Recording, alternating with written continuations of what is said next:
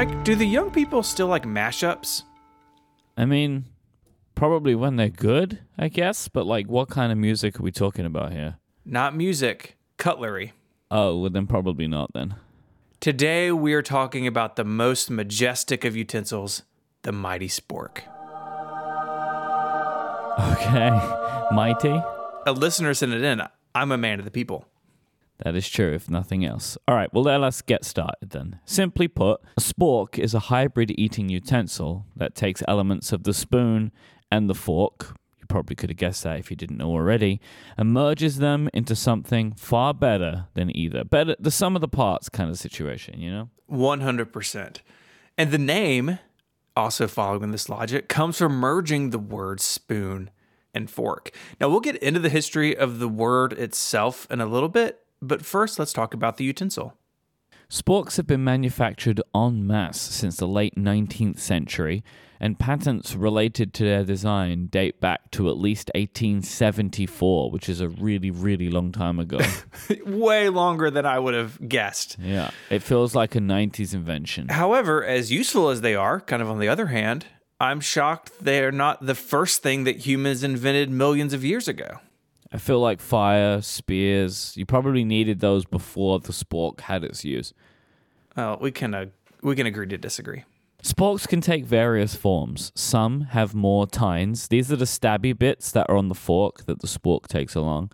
Some would have more tines than others. Some have a deeper spoon like indentation, so you know, like just the actual spoon part than others. And specific sporks for salad eating can be found fairly easily. You got to like stab your tomato, but you also want some dressing in there, you know?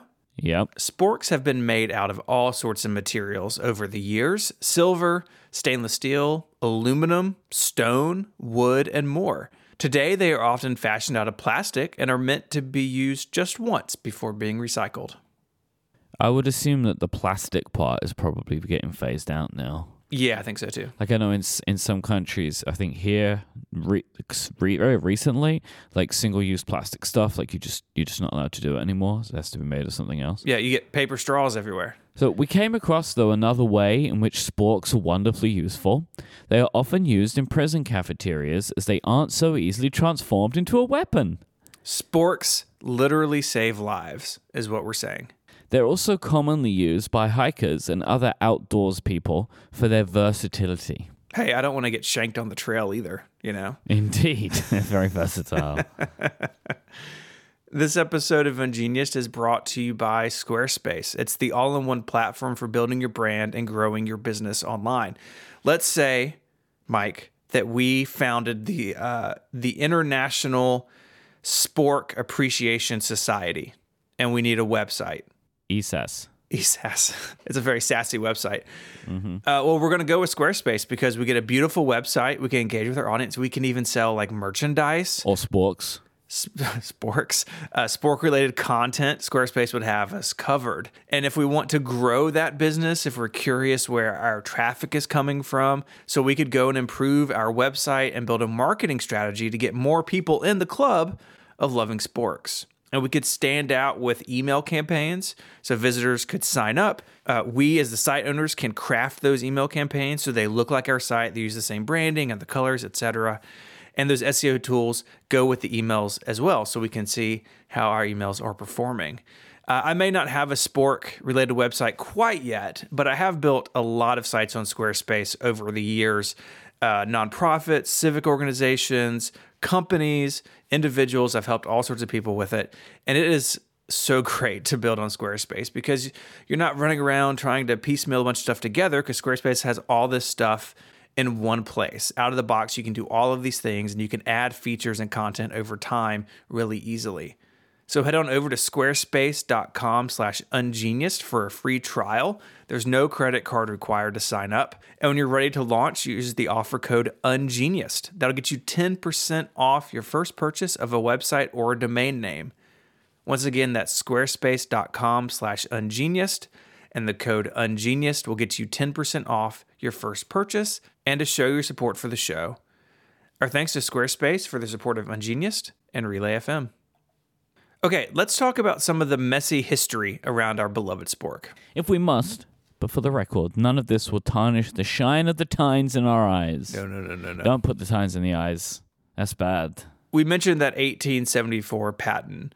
It was filed by Samuel W. Francis, who described a combined spoon, fork, and knife. He really just went for it.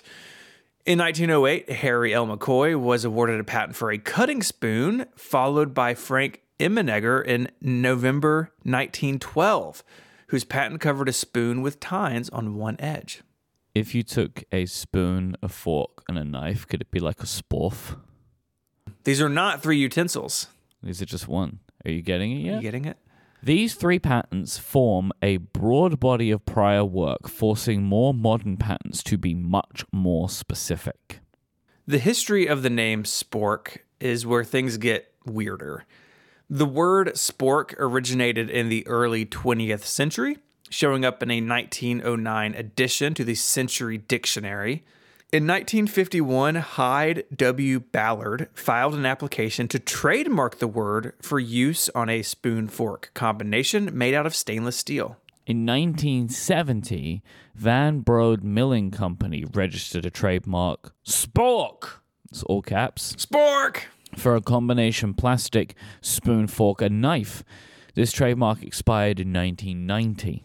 Over in the UK, a trademark for the word spork was filed in 1975 by Plastico Limited. In 1999, a company named Regal Zone, great names in the UK. Can I just say that? Two great company Get in the names. Regal Zone, Uh. They filed a suit to invalidate the trademark, claiming that it was a common noun that others should be free to use. The judge in the case denied Regal Zone's claim, stating, I accept that the word spork involves a clever idea of making a single word by eliding the beginning of the word spoon and the end of the word fork. The fact that it is clever, and the fact that the meaning of spork could be said to be obvious once it is explained, does not mean that it is obvious what it is. Indeed, I would have thought that if one asked a person in 1975 what a spork was, he or she would not know. If one then explained what it was and how the word came about, one might then be told that it was obvious or that it was clever. It is very clever, and I love it. Why not? Why not? Our thanks to Jesse for sending this topic in. And we also have a special thank you this week also for listener Michael, who mailed me a super cool pin from Expo 86. We spoke about that on Ungeniused 183, the McBarge episode. So uh, thank you to both Jesse and Michael this week. If you want to be like them and send in a topic, uh, there's a link in the show notes. You can also go to the website at relay.fm slash ungeniused slash 186. You're going to look for a button that says submit feedback, and you can send in your favorite weird Wikipedia topic, and uh, it may go on the list for a future episode. And Mike, until next time we sit down and enjoy a salad together, say goodbye. Goodbye. I tried to put good and bye together, like spork. I'm going to shank you in the cafeteria. I think I deserve it, to be honest.